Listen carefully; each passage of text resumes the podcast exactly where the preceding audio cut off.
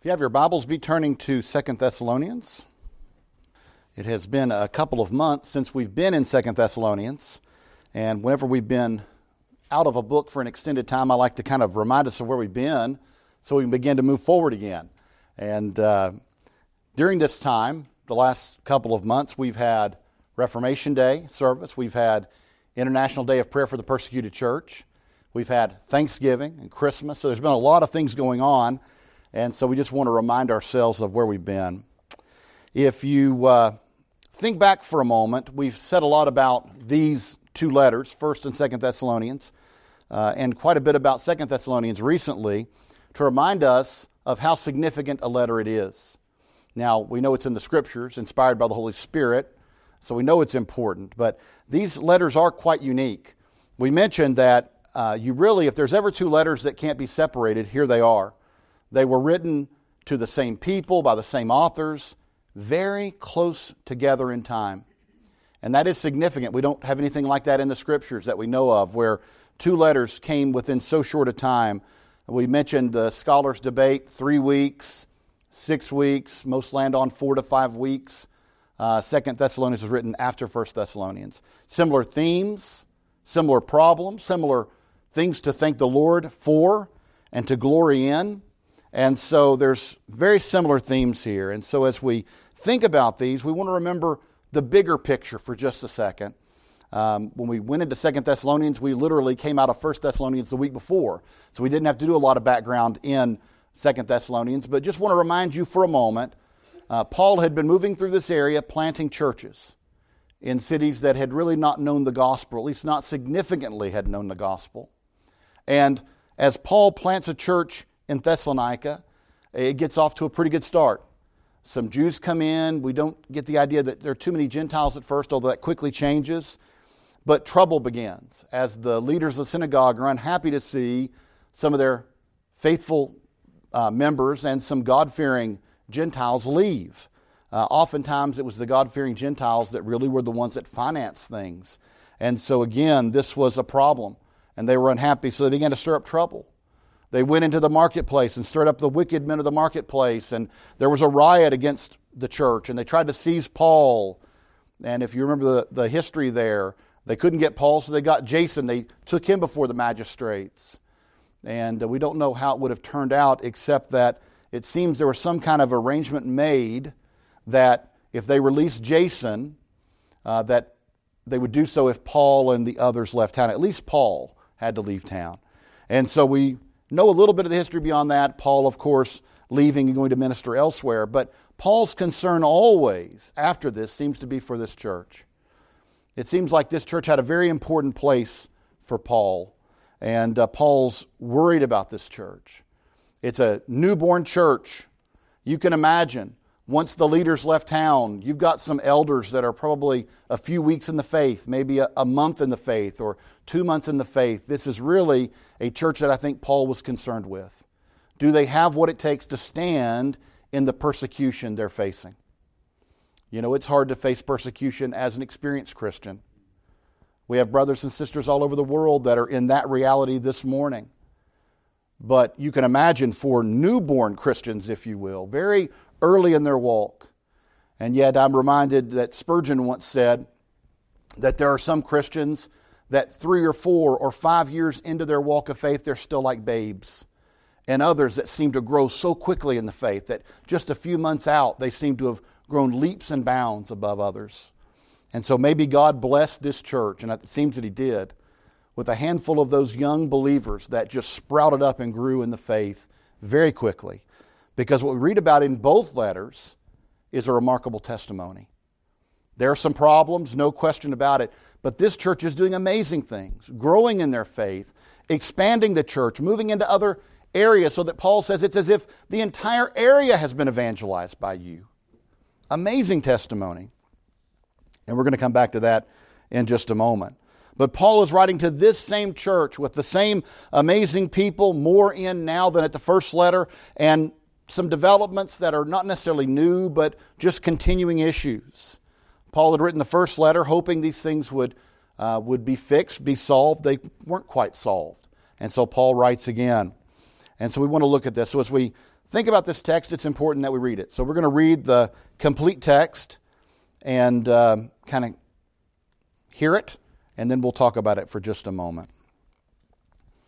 So, beginning in chapter 1, verse 1 Paul, Silvanus, and Timothy, to the church of the Thessalonians and God our Father and the Lord Jesus Christ, grace to you and peace from God our Father and the Lord Jesus Christ.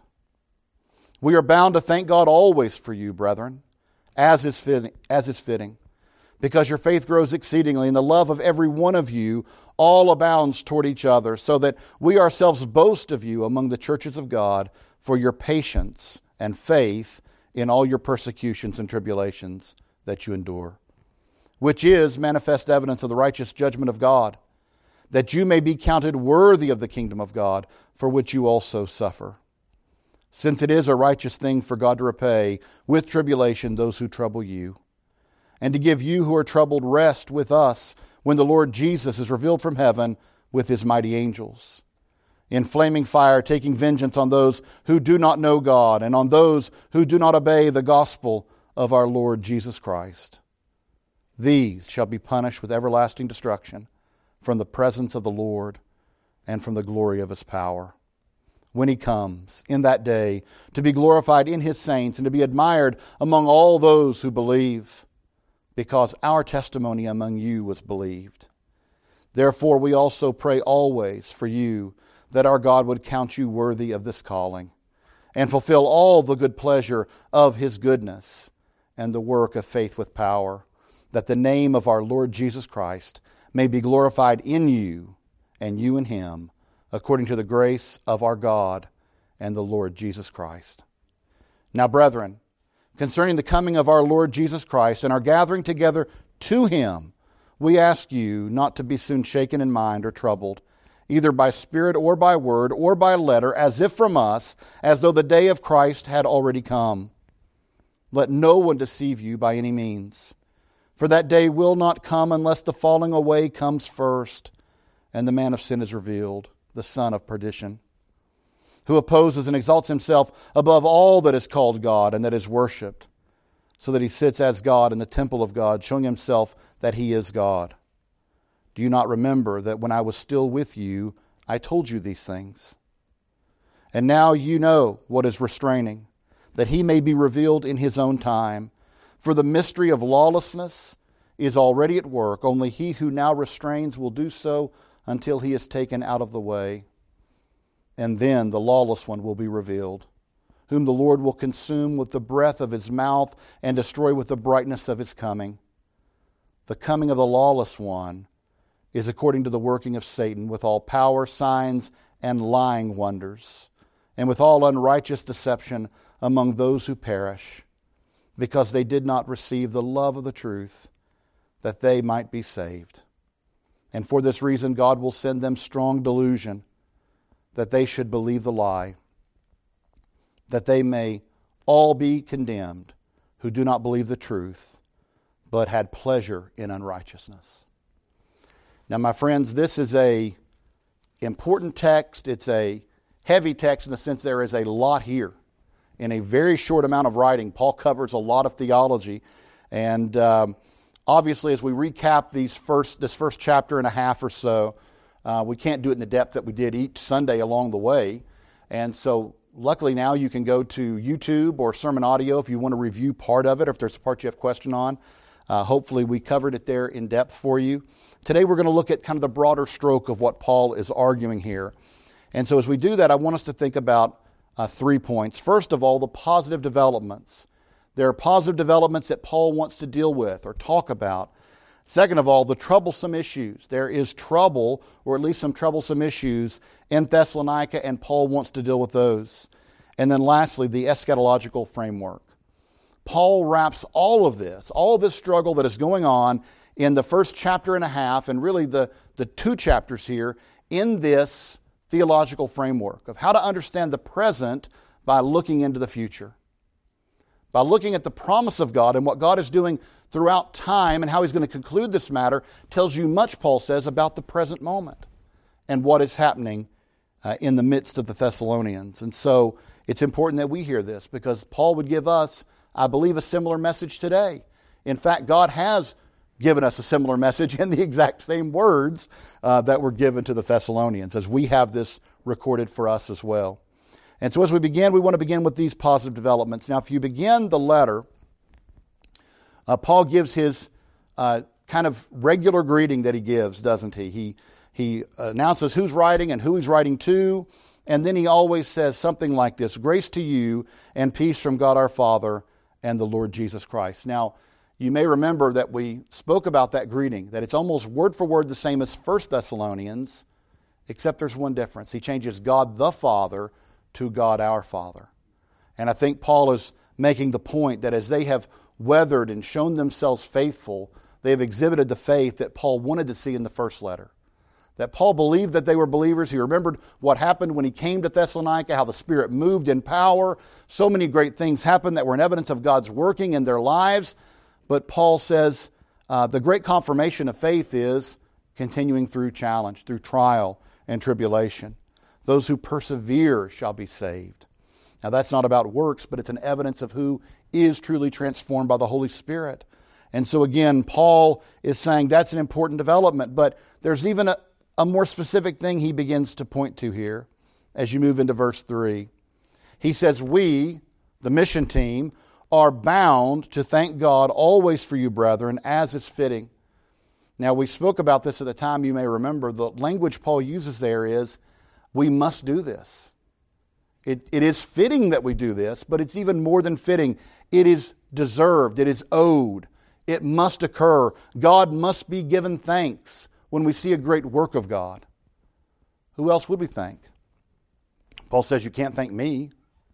I'm not the one who gives growth. I might throw the seed out, uh, another may water, all those analogies Paul gives in Corinthians, but ultimately God is the one who gives the growth. If you're seeing a great movement of God, a great work of God, then Paul says you know where to give thanks. Give thanks to God. Paul says it is right, it is fitting, it is proper. In fact, we must give God thanks because we know to whom we owe thanksgiving and praise. And Paul says that we have reason to give thanksgiving to God. Well, what is that reason? Paul says some amazing things. First of all, your faith grows exceedingly. Now, we got into that at the time, but Paul's saying it's amazing at how your faith is growing. Where we thought you would be, you have surpassed. Now that's amazing when you think about 1 Thessalonians, and Paul is marveling at their faith there. He's saying, You have excelled as a young church, evangelizing, growing, bringing people into the faith, standing firm in the face of persecution. And yet, Paul says, even from that perspective, here I'm writing a month later, and I'm hearing that your faith is growing in exceeding ways, amazing ways, maybe even stupefying ways if it weren't for the fact that Paul knows the power of the Spirit. Paul knows the one at work in these believers, shaping them, molding them, growing them. So Paul says, I must give thanksgiving to God for what is happening in Thessalonica. So there is a growing faith in the congregation of believers. But Paul also says there's another mark that's important. I mean, we know in Corinthians and elsewhere, uh, we're given these three marks, right? Faith, hope, and love. Well, notice Paul has already pointed to an increasing or exceeding growth of faith, but also now he points to love. The love of every one of you all abounds toward each other. An abounding love, Paul says. As I look at this congregation, I see an abounding love. What does that even mean? They stick together through trial and tribulation. They're not ratting each other out to the authorities, right? They are committed to one another. They love one another. And that's what Paul says. I'm seeing that occur. Your love is abounding. Does that mean there's no issues in this church? Of course not. There are issues that Paul's going to deal with. But he says, as I look at the church as a whole, I see an exceedingly growing faith and I see a growing love, an abounding love, one for the other amongst the people of God in the church. Two extremely important marks, extremely important marks of a church. Now, we know that um, uh, a lack of an abounding love is not necessarily a disqualifier for a church, but it should be troubling, shouldn't it? And as you think about those marks of the church that we were given through the Reformation, it's the Word of God proclaimed, the uh, distribution of the elements of communion or the sacraments of God. You also have uh, church discipline. Things like that are all important aspects of what makes a church a church. But there are these other things that should be looked for too, right? Faith, hope, love. And so again, uh, Paul is pointing, I think, here to seeing things that he would expect to see. As I look at this congregation, I would expect to see an increasing faith and a, a growing love, and I'm seeing that, and that is excellent. But that's not all Paul has to be thankful for, is it? Look at the next verse. We ourselves, meaning the mission team, Paul, Silas, and Timothy, we boast of you among the churches of God.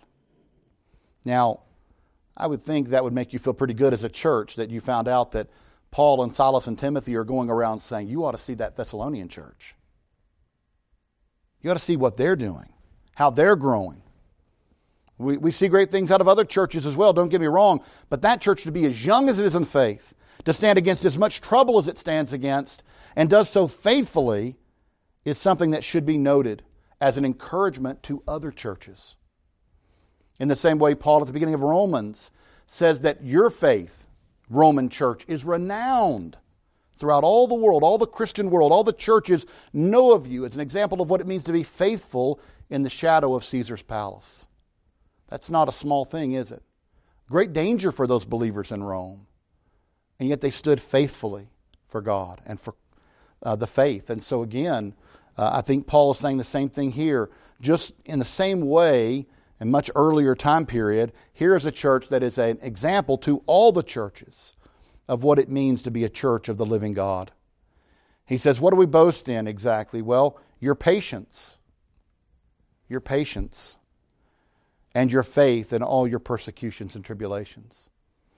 You know, uh, we think often about faithfulness and persecution. We marvel at the patience of those who are persecuted. As we think around the world, to our brothers and sisters. We think about enduring prison or, or beatings or maybe even uh, death. You hear of these stories, obviously. And we think about their faithfulness. But I think Paul also wants us to think about patience. You know, you're not always in those storms for the short haul, but oftentimes you're in them for the long haul. Uh, Paul makes that point in his own life, the struggles he went through over many, many years. You can turn to 2 Corinthians and see that list of all that he had gone through floggings, beatings, jailings, shipwrecks, near death many times. My friends, we need endurance. We need endurance for this walk of Christ. It's not a sprint, it's a marathon. We've heard that many times, but it's true. And that's what Paul is pointing to here that in this short a time you've shown an incredible patience to deal with it day in and day out in persecution and tribulation that you endure.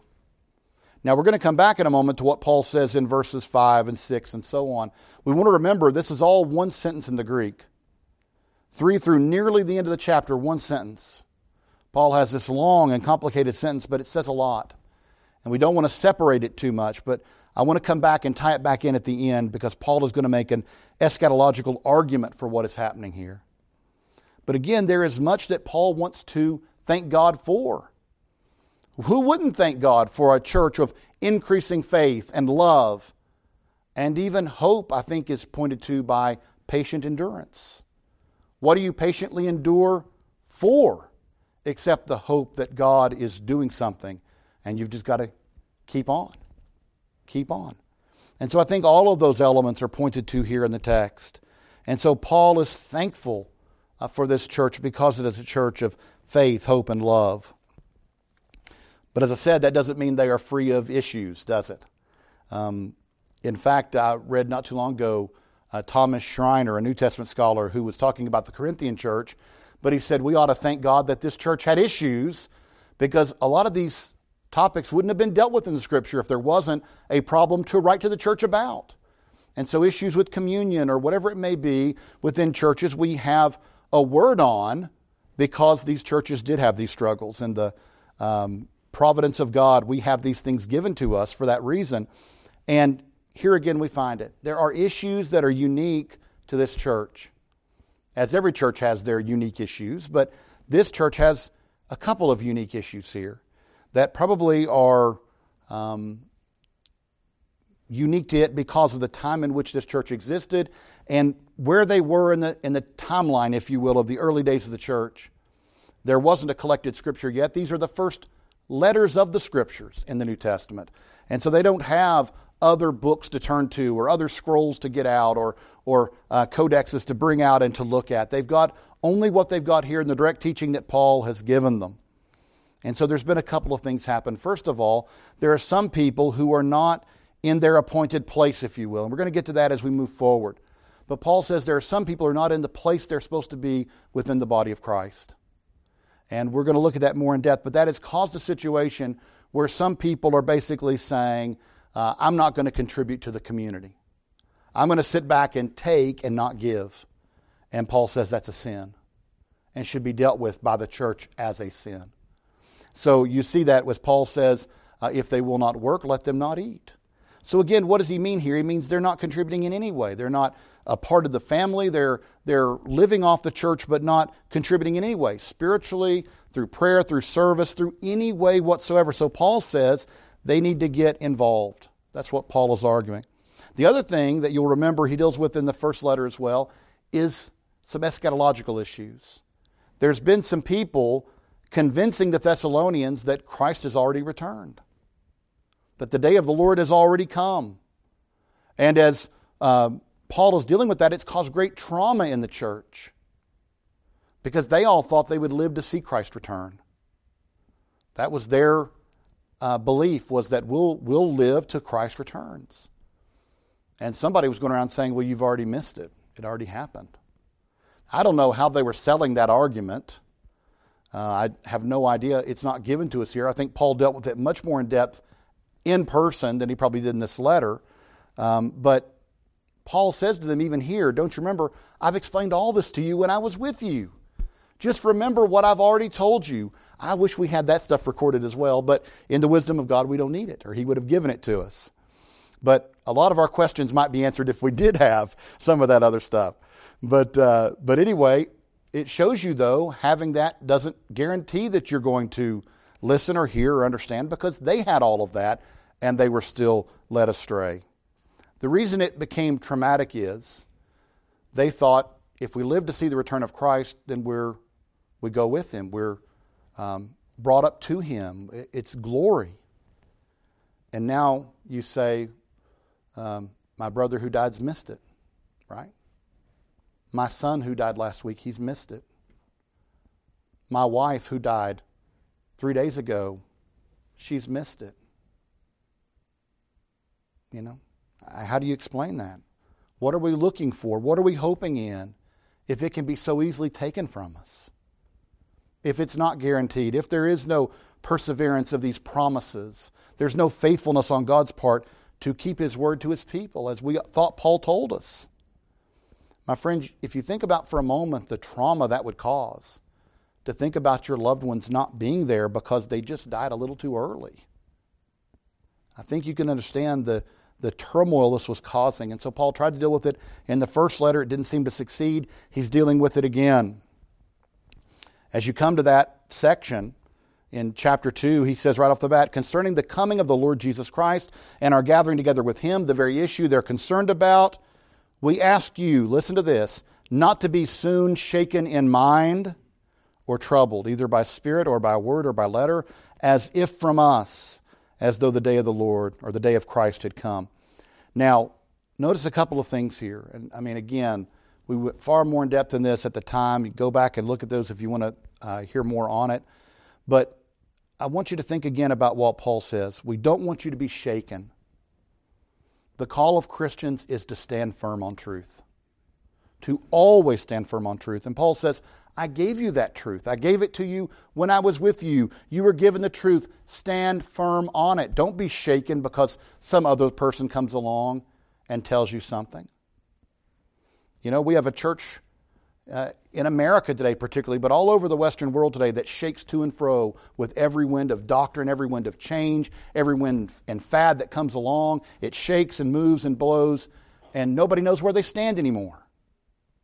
My friends, we need to stand on the Word.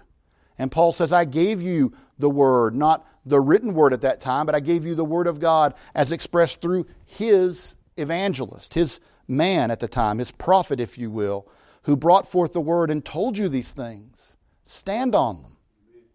And now he says that not to be shaken or troubled either by spirit. We went through this, uh, whether it's the preach word, the prophetic word, the written word, even a letter, Paul says, as if from us.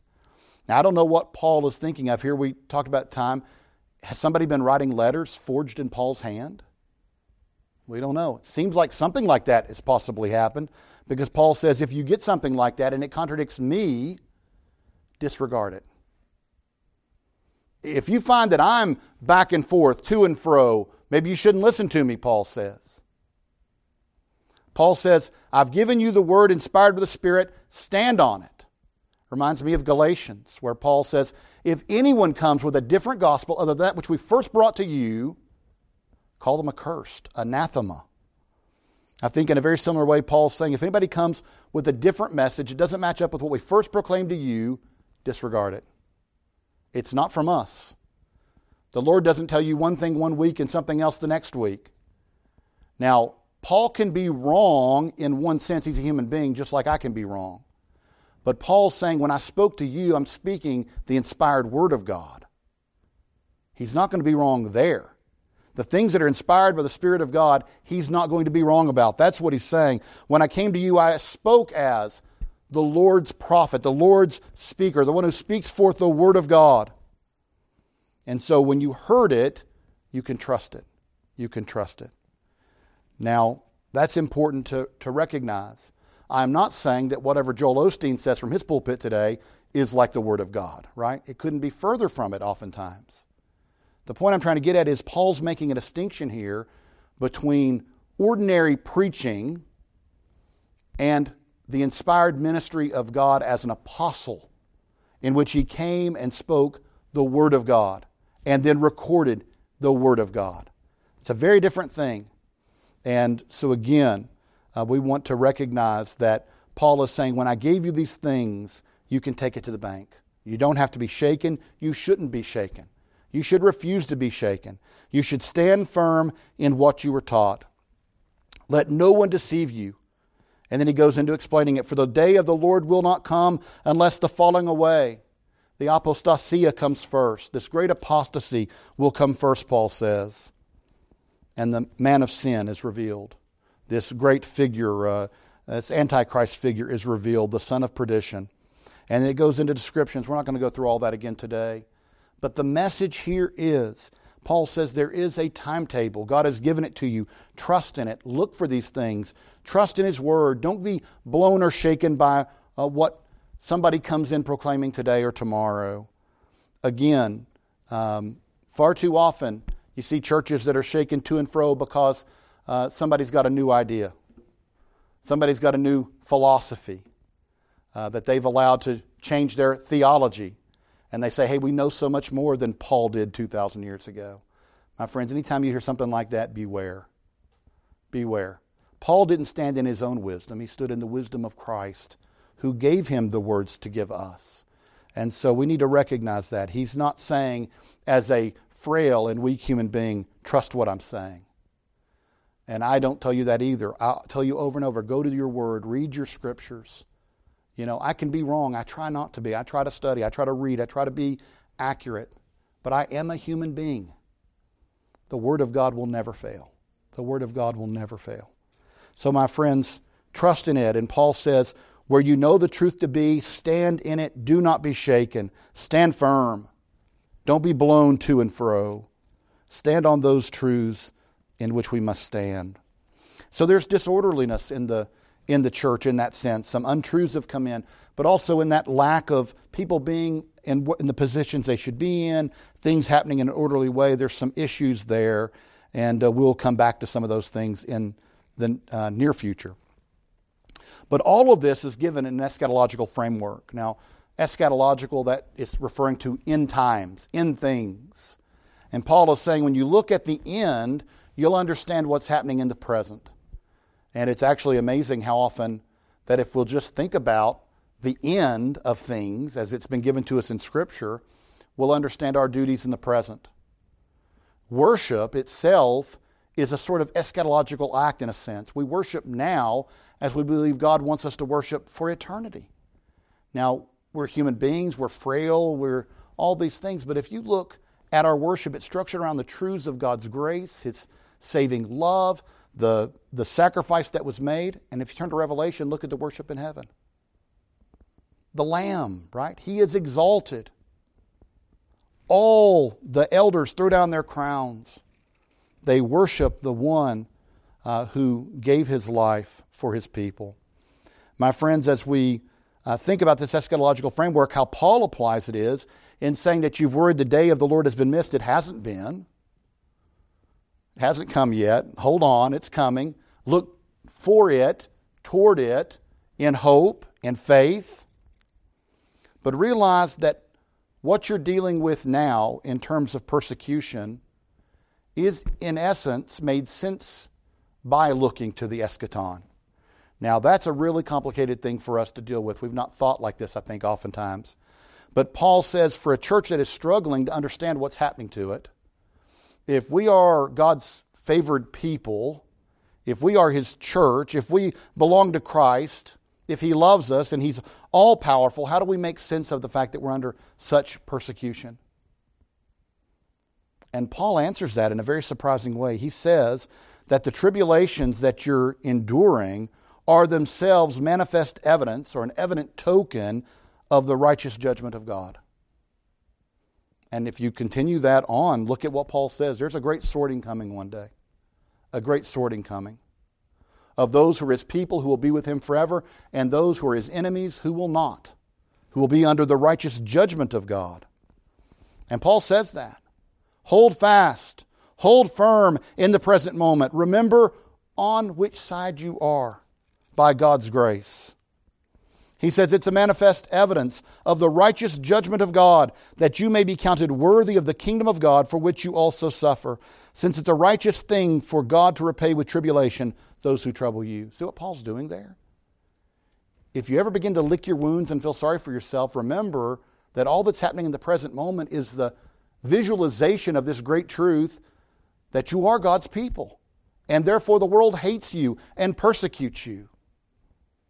And which would you rather be? On the persecuted side, with the great glories that await the people of God, or on the persecutor's side, with the great judgment that awaits them? It's an encouragement, isn't it, to Paul's trying to give them in a strange way, I think, for people that don't face a lot of persecution. It's hard for us to be like thankful for persecution. But I think what Paul's trying to say is it becomes an evident token, a visual picture something in the present that proves the future reality that you are amongst the people of God. And that when you begin to lick your wounds and feel sorry for yourself, remember this that God is showing you in the present where you are eternally with His people. Despised, hated, persecuted, yes, but bound for glory. Bound for glory. And the side that seems to have it easy now, my friends, you will not want to trade places with them then. Look at what Paul says that God will repay with tribulation those who trouble you, and to give you who are troubled rest. So you're given rest with the Lord Jesus from all your troubles. But look what happens to them as the Lord is revealed from heaven with his mighty angels in flaming fire, taking vengeance on those who do not know God and on those who do not obey the gospel of our Lord Jesus Christ. These shall be punished with everlasting destruction from the presence of the Lord and from the glory of his power when he comes in that day. My friends, that's as um, stern a revelation of the truth as you're going to find anywhere of what awaits the enemies of God. They might laugh now, they might celebrate now. You might feel like we're on the losing side now, but my friends, Paul says it's just a short time. Life is such a short time. And then all will be revealed. All will be revealed. And if you wonder what side you're on, Paul says it's being revealed for you even now in the present. It's clear what side you're on because the world hates you. My friends, we ought to think a moment about the comfort that persecuted Christians get all over the world from this. When we're told in the scriptures to count it a blessing to be persecuted, why would that ever be a blessing except that we identify with Christ and we recognize that in some ways it is a picture of our faithfulness to Christ? It doesn't earn us salvation, but it shows the salvation we have by God's grace and that we are willing to endure and stand by His grace again. Paul says, So in a strange way, when you're persecuted, count it a joy. Count it a revelation of where you stand eschatologically. My friends, that's going to play heavy in this letter because Paul is trying to tell a people who are troubled, who are struggling, to keep on in the faith. Keep on keeping on. Keep on standing for Christ. Keep on being devoted to Him, even in hard times. And when you have those moments where your faith feels like it's fading or you feel tired or whatever it may be and you've lost that patient endurance that Paul was complimenting earlier, think eschatologically again. Think again on what side of the equation you're on and give God thanksgiving for His grace and stand firm once more. My friends, the American church needs to hear this too, doesn't it? There's a church that's getting blown to and fro. It's the modern Western church. I think we need to hear this. Stand firm. It may not be comfortable. And part of the reason we don't face more persecution is because we shake to and fro. Oh, okay, well, this part of theology is not popular. We'll just drop it.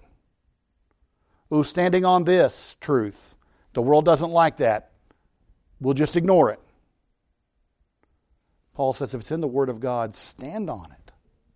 And if you're persecuted for it, count it all joy. Count it all joy.